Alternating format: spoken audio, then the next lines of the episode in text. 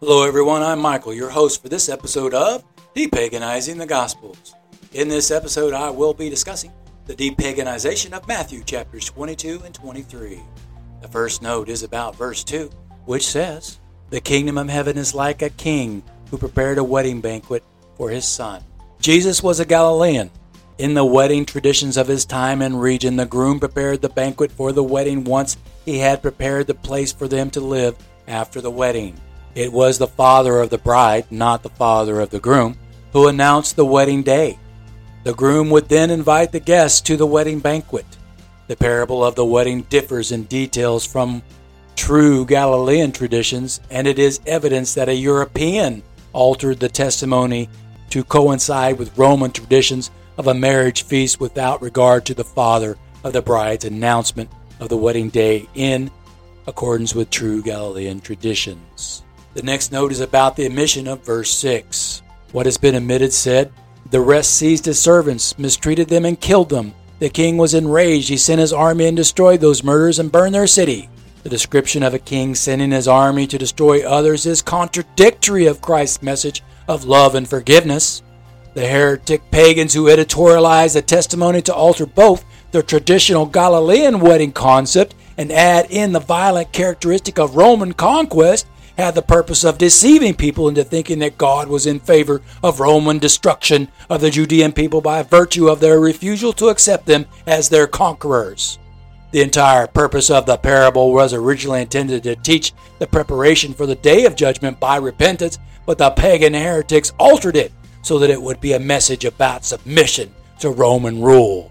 The next note is about another omission of verses 19 through 33 and a correction of verse 14 so that the text now says, Then he said to his servants, The wedding banquet is ready, but those I invited did not deserve to come. For many are invited, but few accept the invitation. The paganized editorialization of the parable has been omitted. The pagan heretics insinuated that God would punish someone for attending when his servants invited him as they were ordered. And that error was contradictory to the true message of Jesus Christ God sends his servants out to invite people to be in his kingdom.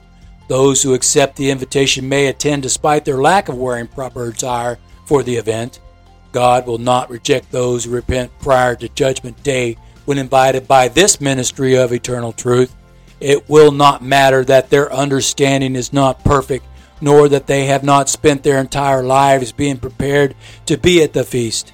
It is the lie of Catholicism that teaches salvation is only granted to a few who have spent their entire lives being prepared for the day of judgment. The fraud had the purpose of supporting the cultism of the Catholic doctrine. God is merciful to all who repent, and those who will accept this invitation to repent and accept the Holy Spirit prior to Judgment Day will not be rejected for their past life of sins. It is true that many are invited, but only a few will accept the invitation to reject the lies of Catholicism because it infects all denominations of Christianity with its fraudulent ideologies. The next note for chapter 22 is about the omission of verses 41 through 46. The passage with Jesus telling the Pharisees that David was referring to the Christ when he wrote Psalms 110 is a pagan fraud. There is no relevancy to the passage in Psalms 110 and the inclusion of this heretical passage is identified here as the curse of Melchizedek, inserted into the text during the Second Temple period. The Melchizedekian curse was first identified by Joseph Blenkinsopp, who was professor emeritus at Notre Dame before his passing in April of 2022. The reference to Psalms 110, fraudulently credited to being spoken by Jesus Christ, appears in all three synoptic gospels, which additionally gives it away as a fraud. It has already been identified that the heretics who editorialized these testimonies fraudulently plagiarized materials into all three of the synoptic texts as a method of attributing validity to them. The inclusion of Psalms 110 had the purpose to propose that Jesus was God in the flesh by insinuating that David called the Christ Lord. However, Psalms 110 contains one of only two references to Melchizedek appearing in the Torah after the Second Temple period revisions. The purpose of adding this passage into the testimonies is to further support the inclusion of the epistle to the Hebrews, which has no known author. The anonymously composed New Testament letter to the Hebrews contains repeated references to Melchizedek. Additional reference about this character reveals that the story of Melchizedek's origin appears in the Slavonic translation of the Book of Enoch. The tale of Melchizedek does not appear in the Ethiopic version nor in the English translation. Another clue about the curse of Melchizedek is found among the Dead Sea Scrolls in 11Q13. The fragmented scrolls translation seems to be a curse, but the translators did not identify it as such. Based upon all available information about Melchizedek and the appearance of this character in the Urantia book, the clues all reveal a purpose for this satanic character to exist. Melchizedek is the high priest of Satan, who is referred to as the Most High without the inclusion of the word God in the epithet. While the passage in Genesis 14:18 says that Melchizedek was the priest of God Most High, the text exists among the Qumran's cave scrolls without the word God. The Dead Sea Scrolls have validated a great many details in the modern version of the Holy Bible, but scholars consistently overlook the evidence that disproves their claims. The cult responsible for the Dead Sea Scrolls were members of a sect that broke away from the other Jews at the time. They reappeared among the early Christian church fathers to ensure the addition of Melchizedek in the canonization of the Holy Bible and to ensure their pagan ideologies were fully incorporated into the theology that became known as Catholicism. Melchizedek's inclusion has paganistic implications for being the textual support for the practice of blessing with wine and bread that became included in Christianity in the Catholic doctrine known as the sacrament or Eucharist. The consuming of flesh and blood, even symbolically as wine and bread, was a pagan ritual practiced by satanic cults and pagan Romans. This one curse has been the most elaborate of all ed- pagan editorializations imposed upon the message of Jesus Christ by pagan heretics.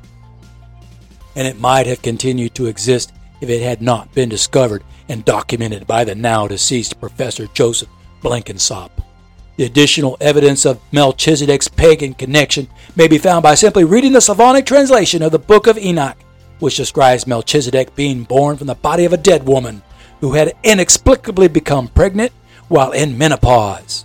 Knowing that Melchizedek is a high priest who is credited for a majority of the text in the Urantia book, a fraudulently composed New Age religion histoire, should make it more than obvious that the inclusion of this person in the text of the Torah and the New Testament by this reference are overwhelmingly conclusive evidences of fraud.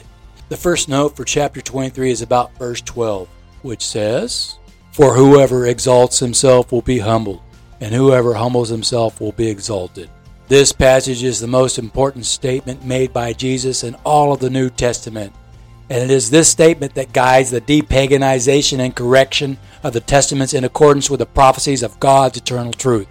Any contradiction of this statement by any text within the New Testament is cause for omission of that text as fraudulent editorialization by pagan heretics. Any incident of Christ exalting himself in any manner is heretical and a fraudulent editorialization. Because Jesus Christ was a man, he could have faltered at times, but he was anointed by the Holy Spirit, which guided his actions in his ministry. Jesus Christ did not exalt himself in any way, because this was the strict teaching and empowerment of the Holy Spirit. The depaganization and omission of the temptation of Christ had the purpose of validating this truth also. Christ was ministered to by God's holy angels, and a temptation by Satan would have been to illustrate how Jesus did not exalt himself. Anyone who chooses to believe that Christ did not fall to the temptation of Satan must also believe that he did not exalt himself in word or deed, for the duration of his short life on earth because it is the temptation of Satan that causes self exaltation. Any occurrence of Christ exalting himself in the text is Antichrist. The last note for chapter 23 has quite an interesting twist, but I promise there is a great truth in the depaganization of verse 33, which now says, How will you escape being condemned to hell? What has been omitted is the The sentence, You snakes, you brood of vipers. The statement is a type of cursing similar to calling someone a fool, which Jesus clearly taught against in his ministry. Despite these words seeming to be harmless chastisements of others, they are still examples of name calling that Jesus taught against. Pagans attempted to discredit the message of Jesus Christ by insinuating he was cursing and name calling those who opposed his teaching in various ways. It is very likely that Jesus spoke with great indignation when teaching the Pharisees in particular. While such instances may be said to prove that Jesus was not without sin, he had repented of his sin, and he was with the Holy Spirit, which would have been God's true power to guide him to be righteous in his ministry by not using such statements that had the purpose of offending someone by calling them insulting names. Calling the Pharisees blind guides and hypocrites is an insult, and all name calling has been removed because insulting people is not what Jesus wanted to teach as a steward of the good news. It has been pagan heretics who included these false characterizations of Christ into the text in order to discredit Jesus as a false teacher. Jesus had already identified that calling someone a fool was a sin, and he would not have sinned in this manner as a contradiction of his own teachings. Christ taught the necessity to be at peace with others, even if they are not willing to accept the message of God's Holy Spirit and repentance. It is not the people of today who should be offended by this teaching, but it is the fraudulent teachings of ancient pagans that has become offensive to God.